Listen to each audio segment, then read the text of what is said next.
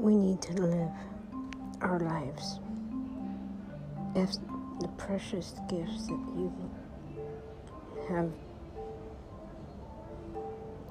brought us into this world to be.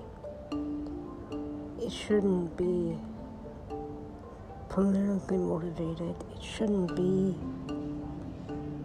somebody else's decision on what we do to ourselves. Lord, help us to see what we must do because this world is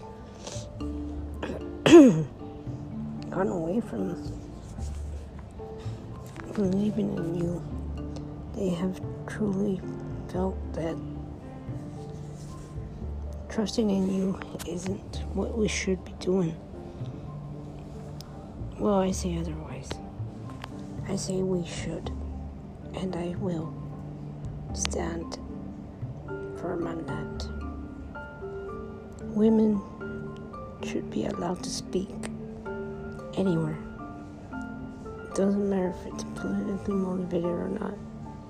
We should be allowed to speak in the church. We should be allowed to speak at schools. We should be allowed to speak for someone who cannot speak for themselves. What happened?